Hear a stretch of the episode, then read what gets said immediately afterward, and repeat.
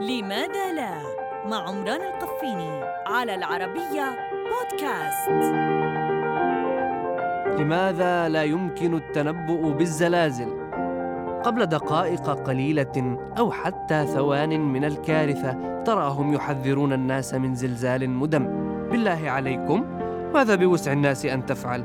لا شيء فالبشر ليسوا طائرات نفاثة.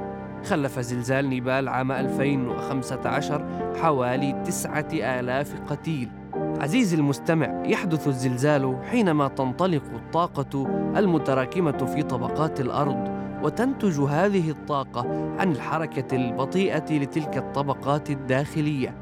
أما ما يجعل العلماء غير قادرين على التنبؤ بالزلازل قبل مدة كافية فهو افتقارهم إلى أداة تقيس حركة الطبقات المستمرة ومقدار الطاقة الناتجة عن ذلك.